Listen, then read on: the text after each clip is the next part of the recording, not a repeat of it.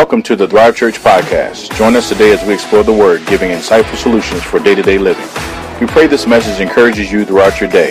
You can also visit www.thrivechurch.me. Now, on to today's message. Colossians. I have enjoyed breaking down the Word of God for you each week. I'm allowing some of our staff um, to help break down the Word of God for you each week. And it's been cool to kind of walk through that. Has anybody actually read and followed along and enjoyed reading before you come to church? Like two people, because awesome. No, uh, no, it's actually enjoyable because you get the, my hope is that you'll read the scripture, the passages before you get here. And then my heart is that I answer a bunch of questions that you have about it. And hopefully um, you fall in love with the scriptures. See, here's the goal at Thrive. I don't want you to love Thrive Church. I want you to love Jesus. Right? So Thrive's a conduit for you to love Jesus. Um, I don't want you to love my preaching. I want you to love the scriptures. And hopefully, my preaching will lead you to fall in love with the scriptures. And so that's just so the secret behind what I do here, what I pray for you guys, is that number one, that you say, well, yeah, I love Thrive. Thrive's cool. That's great, but I hope you love Jesus. And number two, not that I just love his preaching. No, I hope you love the scriptures. I hope you go home each week and you're studying and you're drawing from the scriptures. We're going to be today in Colossians 3 18. Colossians 3 18. You can go ahead and turn there in your copy of God's Word. Uh, John Galbraith uh, gave in his autobiography this really neat story about his housekeeper, Gloria um, Emily Wilson. She actually uh, was given the task one day of holding all of his phone calls. He came from a, uh, a lot of meetings. He said, I'm very tired. Do not answer any calls. Nobody gets through. She said, Yes, sir. So he went and took a nap and, and laid down. The phone rang, and it was Lyndon B. Johnson, the president. True story. And he said, May I speak to Mr. Galbraith, please? And she says, I'm sorry, I cannot disturb him. He says, This is the president. She said, Sir, I work for him, not for you. And I'm not going to answer the phone. He said, Okay, thank you. He hung the phone up. Later, he got through to Mr. Galbraith and he said, I want that woman working in the White House for me because she knows, she knows who her boss is and what her mission is.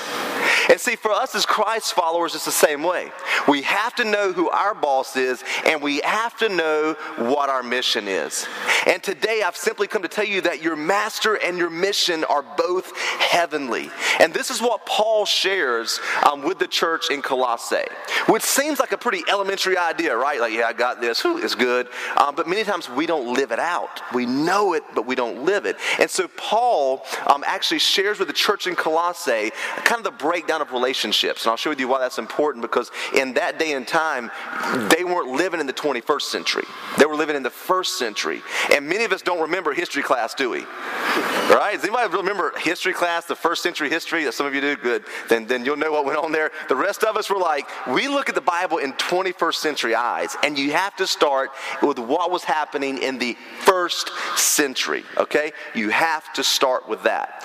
And in that day and time, familial relationships were not as they are now. You didn't have dads playing softball with, with, with, with the son and daughter. You didn't have this, this great family atmosphere. It was much different. So let's jump into it, and you'll kind of see uh, Paul addressing key family relationships, and then you will uh, cap it off with understanding mission and master at the end. Let's get verse 18.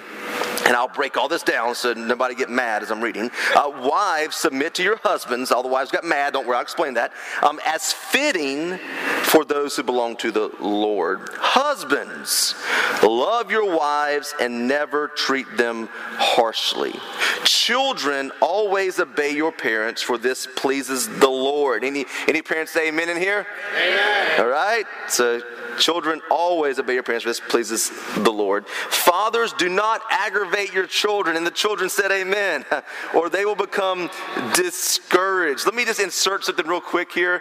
Um, and this is a sidetrack. I had a, a, a very young man, a, a, student, come to me this morning. and he said, Hey, and, and he pulled me aside, and usually young people don't do this, but I just want to just want to do this real quick. He said, Can you just, can, can you please uh, say happy birthday to my dad? It's, it's his birthday today. And so Clay Trivet, uh, your, your kids want to say happy birthday. I just want to, hey, all right, amen. I don't usually take requests, but when a but when a, a, student comes to you and they're like, "Hey, I need you to do something for me," like, uh, that's cool. Um, so so that kind of goes in with the scripture there, uh, and then he goes in verse 22, slaves, and realize it was a different first century slavery was much different than what the uh, the abomination that we had in America and we had in Europe. Much different. I'll explain that a little more too. But he says, "Obey your earthly masters in everything you do. Try to please them all the time, not just when they are watching you, but serve them sincerely because of your reverent fear of the Lord. And look at verse 23. Work willingly at whatever you do. At what? Okay, so some of you got it, others you didn't. Maybe you'll, you'll, get, you get home. Um, as you were working for the Lord rather than for people. Verse 24 Remember that the Lord will give you inheritance as your reward, and that the master you are serving is Christ. But if you do what is wrong, you'll be paid back for the wrong you have done, for God has no favorites. We are all God's favorites, right? Amen. In the first century, even Aristotle, the Greek philosopher, said this. He said that it was necessary to deal with ordering in family relationships. And this is what Paul does here in the first century. He gives some order to the church in Colossae. And here's what he's doing he is showing them how relationships look at a Christian level. When Christ is your Lord, when you follow Jesus, when he is your master, that's how relationships should look. And uh, many times we forget that our mission and our master are heavenly. Do you ever feel like sometimes like your life is just kind of random and you have no purpose and you're kind of just going through the motions? You're wondering really what's happening? I mean, I don't know about you, but even as a pastor, sometimes I feel that way. There are days, I'm not saying all the time, there are days you're just wondering what's going on? what's really happening? I feel like I go to a job, I punch a clock, and I come home, and nothing is divine about my life. Nothing is supernatural about my life. Let me share with you and submit to you that if you're a follower of the Lord Jesus, that's the furthest thing from the truth. Because if you are a follower of Jesus, your life is supernatural, your life is divine, and that you have a master and a mission that is heavenly. And that's the big idea today is that your master and your mission are heavenly. And you say, you look at me, you're like, yeah, Kevin, I know that. Yeah, Jesus is my Lord, everything. I've heard this before. But here's the problem with Christianity. There are 12 inches between your head and your heart. Some of you have 16 because you got big heads. Um, so you had large hearts. Um, but, but, you, but what happens is we know this mentally, but we don't live it out in action. It's actually, there's a, there's a term called practical atheism. Atheism is the, the idea and belief there is no God, everything's random, everything has no purpose. It's funny how atheists believe in karma. Who created karma? Atheists. Who orders karma? Who does all that? Because you know, that, that, that's illogical, another sermon in itself. But atheism um, is the belief there is no God, there is, there's nothing ordering the universe. And so atheists don't mind uh, no morality. Morality is nothing to them, it doesn't matter. If you're a true atheist, murder doesn't matter. None of that matters because there's no there's moral relativism. Here's the problem though. You look and say, oh yeah, atheist, yeah, yeah, yeah.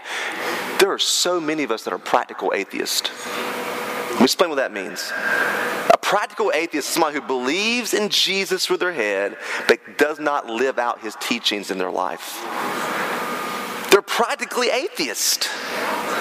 Oh, yeah, yeah, I got this, Kevin, I got it. You're preaching elementary stuff.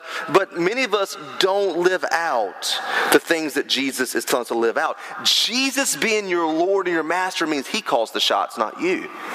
That's what it means to follow Christ. And somewhere along the line in American Christianity, we have turned it into just a mental assent, a cognitive idea that, yeah, I believe in this historic guy. He died 2,000, uh, 2,000 years ago. He, he, he rose on the third day. I believe all that is good. I'm good. But it's got to get from here to here to here.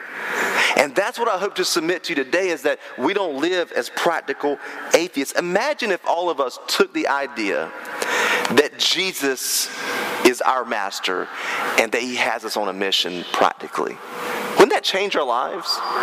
What joy would that add to your daily life when you get up in the mornings? You're like, man, I don't know what's going to go on today, Lord, but I know that you have mapped my day out. I know that you have placed it in my job, even though I may hate it. I know that you have placed me around these knuckleheads I work with. I know that you have imagined that even the most mundane of tasks could become worship. The most mundane of jobs you could be so thankful for. And you could be like the Terminator. Remember the Terminator? If you've not seen the movie, then you need to see it. Like when you, when you saw what he saw was like all these scanning and he's like, and saw numbers. He saw something in a whole different view than what a normal person saw it. What if we looked at life that way, where everything looked divine? But we knew that our mission and our master are heavenly. And it's so easy to lose that. Even as a pastor, you may think, yeah, but I had a guy tell me the other day, he's like, yeah, but you know, you get so much reward from your work and you see all this spiritual stuff. You know, you know a lot of what we do as staff, we work behind a computer most of the week. There's so much administration to do. 8:30 Thursday night, I was still behind a computer doing intake paperwork and W-9s and all that. Yeah, I, that's that's what I do. What do you do all week? W-9s, intake paperwork, trying to get staff, people hired, doing this, doing that. Uh, and, and sometimes in the midst of all that, even I can forget that Jesus is my master and I'm on a heavenly mission. Sometimes you get caught up in trying to, to trying to do so much uh, and doing and, and fixing this and doing that that you forget that your life is actually divine. I, it's happened to me when I was in Florida. I'll never forget. I got really frustrated with, with ministry and with pastoring. I just didn't like what I was doing. I mean, I hated what I was doing, to be honest with you. And I was in this real frustrated uh, point in my life, and I read Psalms 37 4. I mean, you guys all know it. If you uh, commit your ways to the Lord, and, and, and He'll give you desires of your heart, and blah, you know, all that. And I knew that, and the Lord said, You know what Psalms 37 4 says? I was like, Yeah, God, I know it. Okay? Preached it. he says, But here's the deal, man. I have put you on this journey. I have given you this journey that you're on, and you're despising the journey that I put you on. This journey that I've given you is from me. What's going to happen is, and he told me this, and I still didn't listen to him. He said, You're going to look back on a season of your life and regret that you were so frustrated and miserable because you missed me and everything that I was doing. And friends, uh, uh, when I look back at certain seasons of my life, when I forget this principle, when I miss that Jesus is my master and he has me on a, on a heavenly mission, then that's when I look back and say, How did I forget that? Because everything in your life will suffer if you miss this, this big point here. And Paul wanted to make sure the Colossians knew that whatever you do, man, work for the Lord. You got Jesus as your master. Don't ever forget that your life is divine if you're a follower of the Lord Jesus. So here, here's what happens. When you know this, when it, when it really gets into your life that Jesus is your master and he has you on a mission, here's three things it produces that Paul gives us. And the first one is harmony in relationships. Say harmony. Harmony. Harmony. Not perfection, harmony. Harmony in relationships. Verses 18 to 22, Paul gives husbands and wives, children, and then slaves. He gives them all some ordering, some things that need to, need to happen. And here's what he does here. If you look at that, he says you need to have harmony. See, the husband and wife relationship was much different in the first century. In the first century, the husband owned all rights to land, he was the legal owner of the estate. The husband had everything, and he could treat his wife, because in the first century, women didn't have rights. You realize that? I mean, you, you think it's bad now? I mean, 50 years ago, 100 years, they had no rights. They were possessions of their husband in the first century. And so there was a resentment with some of those women toward them. And Paul says, first of all, wives, listen, as much as possible, man, try to, to work in harmony with your husband. Submit to them as fitting with the Lord. You know, husbands, and this is this is the thing too. He gives husbands a greater charge than wives. Husbands, love your wives. Because in that day and time, the wife was a possession. The wife was something they owned. He says, No, no, no, no. I, I need you to love your wife. I need children. I need you to treat your parents with respect. He gives a natural ordering of harmony in relationships. And listen, uh, let me share this. If you know that Jesus is your master and you're living on mission with him, then you live in harmony. Uh, when my wife and I get into a debate, we don't argue, we have debates, right? Big difference always let the Holy Spirit speak to me after we get into that, that argument. Because sometimes you don't deal with it correctly in that moment, right? Does anybody deal with it always in the moment correctly? No, nobody does. But when, when, I, when I go away and I'm sitting with God, the Lord really pricks my heart. He really touches my heart. And I said this at, at, at our sweetheart dinner um, in, at, um, at the Richmond campus, if you were there, is that our, you know, for me, the Lord was like, you know what, Kevin? You're disrupting the harmony of this relationship because of your attitude. You need to get your big boy pants on and you need to fix yourself. Now that's hard stuff to take, right? But see, God wants us to live in harmony in relationships. Not perfection, but in harmony in relationships. And that's what happens when you know Jesus is your master. Because he, listen, if you're a husband or wife, he tells you about that argument, not you. Well, I just think, I feel, and I believe. It doesn't matter. What does Jesus think, feel, and believe? What is he saying to you? Not, you need to pray for my spouse. No, what is he saying to you? What is, what is he speaking to you? And when you have Jesus as your master, when you know you're living on mission, you strive for harmony in relationships. We stop being selfish, cantankerous, argumentative, and negative toward other people. If you live that way, Jesus is not your master. I don't know who is. But I promise you, if you are negative toward people and angry and you're, you're spouting off, Jesus isn't your master. See, Paul even says this, he wrote to the church in Rome in the first century. He said um, in Romans 12 18, if it can be done. Say that with say, if it can be done. Okay, so you got that. As much as possible, as is possible, watch this, on your part, who? Live uh, in peace with all men. See, when you follow the Lord Jesus, you do all you can do to live at peace with people. That doesn't mean you live in partnership with them. If you're in an abusive relationship, then you can, you know, separate from that person and let them get the help they need, and you can be, live at peace with them, right? Somebody say amen. amen. To forgive someone doesn't mean you live in partnership, but you can live in partnership with someone um, or, or, or live at peace with someone without living in partnership with them. You want to have harmony in relationships. And when Jesus is your master, from the home to friendships, work relationships, social media, all that, it produces a harmony that we live with others. There's a certain pleasantness about life. Here's the second point. When Jesus is your master and you know he has you on mission, here's what else what happens. And Paul gives us this in verse 23 a proper work ethic. Now, all you guys are going to hate me today. A proper work ethic. Look at verse 23. Work willingly at whatever you do. At what? But I don't like my job. I'm going to cut corners. I'm going to show up late and leave early. My boss means I'm going to do it in spite of him or her, and I'm gonna get back at them. But what is what is it when somebody lives with Jesus as their master and then their mission is heavenly? This is what it looks like. Verse 23: Work willingly at whatever you do. Watch this. Now, why do you do that? Why would I do that, Kevin? Watch. As though you were working for the Lord rather than for people. You, you, have, come that, that slave uh, relationship it, it, gave earlier. It's not the same thing as, as we saw the abomination in America and Europe and, and, and throughout the world that we saw, um, um, you know, uh, hundreds of years ago. But here is what that was more of an employee-employer relationship. And that's how it attacks us today. How would you live that out today. It's employee employer relationship. And when you realize that Jesus is your master and you're on mission with him, you'll have a proper work ethic. That's one thing in my generation we just don't have. We don't have a proper work ethic. Right? That's right. Uh, my dad, I, I, look at what all I do, and I work really hard. My wife would tell you I'm a workaholic. That's that's my my Achilles heel. You know, I told Pastor Keith he's doing a small group on simplicity this this semester. I said, well, I, am the to, I'm the token guy of you don't live simple. You know, work nonstop. And one thing that I saw with my dad is he he worked nonstop, but he always had a good attitude about it, and he never complained about work. Never.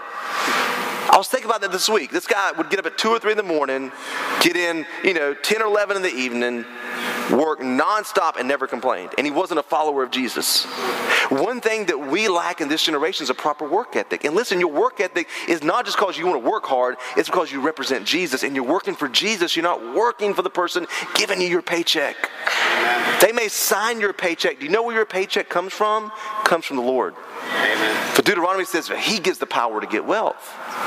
And so when, I worked in the secular workforce and I worked in recruiting, uh, corporate recruiting, the biggest issue we would find is a, a job would say, I need these slots filled. And I would go through looking at resumes, I would pre uh, screen people. I could not find people with a proper work ethic. This generation, this day and time, for some reason, we do as little as possible and want as much as we can get from it. That's just a mark of our generation. But as a follower of Jesus, we don't mirror our generation. We represent Jesus. And when somebody says, Why do you do all that you do? Say, Man, Jesus is my Lord and I love him. And I want you to know Jesus too. Oh, I'll never forget, I, you know, um, I worked in concrete pretty much my whole life. I grew up as a kid playing at concrete companies with my dad, and then as I grew up, they put me on front end loaders, and I, and I had to shovel. I literally shoveled three or four hours a day. That's what kept me in good shape, um, and, and that was my job before I went into the ministry. And I had this young guy, his name was Rodney. He came and worked with me. I was training him for my position because I was going to school, and we would shovel for hours and hours. And I'd be humming like Christian songs and just shoveling and working, shoveling and working. He said, Man, he said, you do all that you do, man? You, you never stop working. Is that all that water you drink? I was like, no, man. I said, it's Jesus. Like, this is worship. The Lord has given me strength. He's given me ability. He's getting, this is, I just love Jesus, man. He's changed my life. Oh, he, he, really didn't want to, he didn't want that. But when you know Jesus is your master and he has you on mission, it changes the way that even you work.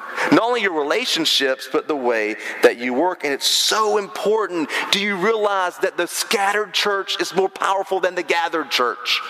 When we go out, you're going to, right now, we're not, we're impacting very few people that may not know Jesus today. Maybe you're here and you don't know Jesus. Man, I hope you, by the time you leave, you know Jesus. But when you leave, you'll, you'll, you'll impact people and you'll be around people this week that do not know the Lord that I'll never get to meet.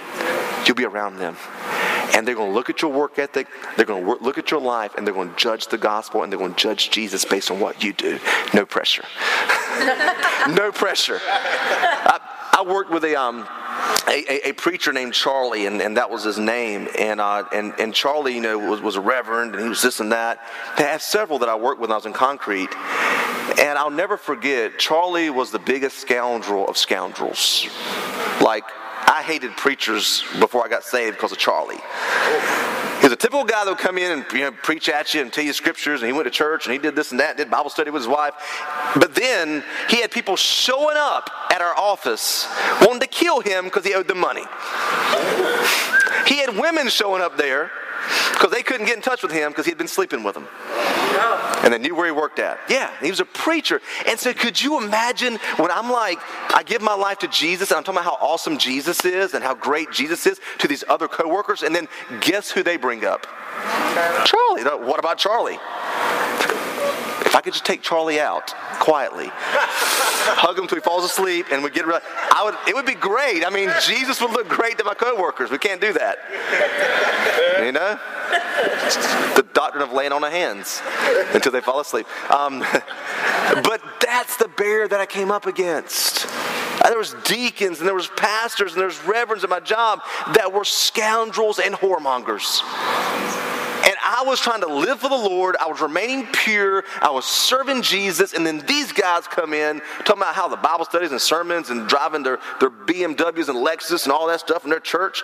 And then they're going around sleeping with other women at the job. And then I'm having to overcome that. When you know Jesus is your master and he has you on mission, it changes the way you look at your job. Your job is your mission field.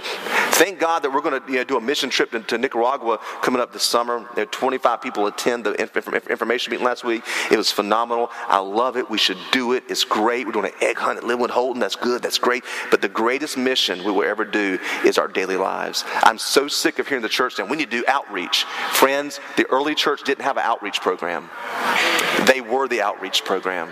Amen. They didn't have these endeavors because here's what I've seen people will go out and give away eggs to kids they don't know, but will treat their coworkers like crap. Why don't you do outreach? You are outreach. I am outreach. Our lives are outreach. Everywhere you go, you have no clue who Jesus is going to put in your path, and you've got to always be ready anywhere that you are at. Here's our third and, and final point when you know Jesus is your master and he has you on a heavenly mission, it changes your eternal perspective. It changes your eternal perspective. It produces an eternal perspective. Uh, verse 24 says this Remember that the Lord will give you an inheritance as your reward, and that the master you are serving is really is serving as Christ. It's Christ. Friends, uh, realize this. You may not get paid a lot from your job. You may think if nobody's looking and realizing what you're doing, but Jesus sees it. Jesus sees your faithfulness. Jesus sees what you're doing. And you got to realize something. You have an inheritance that goes beyond this life. Do you know how, how small the, this life is? James calls it a vapor, a mist. I mean, you think 100 years is a long time? How long is 10 million years? Because do you realize when you slip out of this earth suit and, and, you go into eternity, you're there forever and ever and ever. And do you realize that this life is so short? But when you realize that Jesus is your master and he has you on a heavenly mission, that he has you on a divine mission, it gives you this eternal perspective beyond what you're doing. But my mom, um, when I first entered uh, doing church ministry, she gave me this little uh, sign to hang up. It was really cute. I still have it to, to, this day.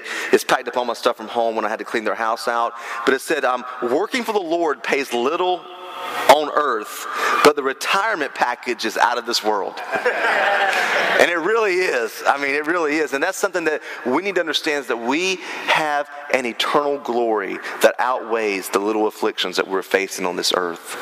And that when you know Jesus is your master and you know that he has you on a mission, it changes the way you view everything in life. Your relationships are different. The way you interact with people are different. You know, I understand that people are judging Jesus based on my life. For instance, um, there are some people uh, that I know, and they have a family member who was a pastor that committed adultery on his on, on his wife, who's their mother, um, and I'm a pastor. So what do you think they're always thinking about me? They're always thinking they think the same thing.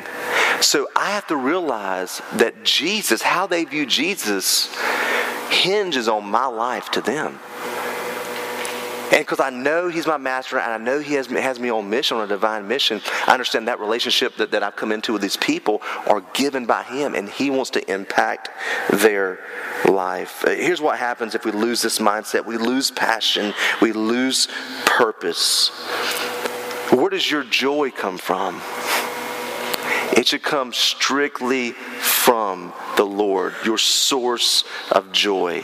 Now, and the Lord challenged me in this. I'm doing a devotion in First John, and I close here with this. I was doing this devotion, and John said, I write these things to you that your joy may be full.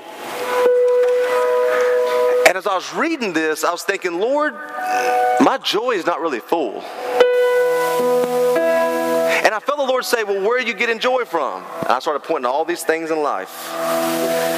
He said, They can never give you joy. Only I can give you the joy that you need if you understand that I'm your master, I'm your Lord, and I have your mission. Everything you need comes from a proper perspective of who God is in your life. And Paul, writing to the church at Colossae, was trying to nail down to them is that everything in your life will look different when you understand that Jesus has you on mission and He is your master. Maybe today, I don't know where you're at. Maybe you're struggling in an area where you're saying, you know what? Life does seem mundane. There is a part of my life that seems like it's just random, there's no divine ordering to it. Maybe you're struggling in relationships or that work ethic thing. And hopefully today, here's what I've done for you. Here is my prayer for you this whole week is I'm giving you some perspective. I'm taking you from ground level and I'm Google Earthing you to 30,000 square, 30,000 feet, and you're looking out saying, wow, yeah, my life is divine. It's not out of order. It's not random, but the Lord totally has this thing. He has given me a mission. Jesus is my master, and I'm going to live that out because people need the gospel in my life. Amen. Amen. I want to pray for you this morning um, but, before our, our, worship team leads us into worship. And I want you to do this. Um, as the worship team leads you into worship, don't don't try to get out and get your car and get to the buffet early because what you need more than the buffet and get there early is you need Jesus to help you not be a practical atheist, to live out what we've talked about today. Let's, let's pray. Father, in the wonderful, beautiful name of Jesus, we thank you for these scriptures that Paul reminded a small church in a small town 2,000 years ago that everything they do, everybody they come in contact with, all the relationships are ordered should have harmony because He is their master and He has them on mission. God, I pray today that we would not live our lives as though it seems random, but we would live our lives, God, on purpose. Every conversation, every relationship, the job that we have. I pray for revival, not to try to hit a church building, but hit workplaces, to hit families. The Lord, you would speak to our hearts and you would do a mighty work in us. Now, today, God, I pray for all of those in here.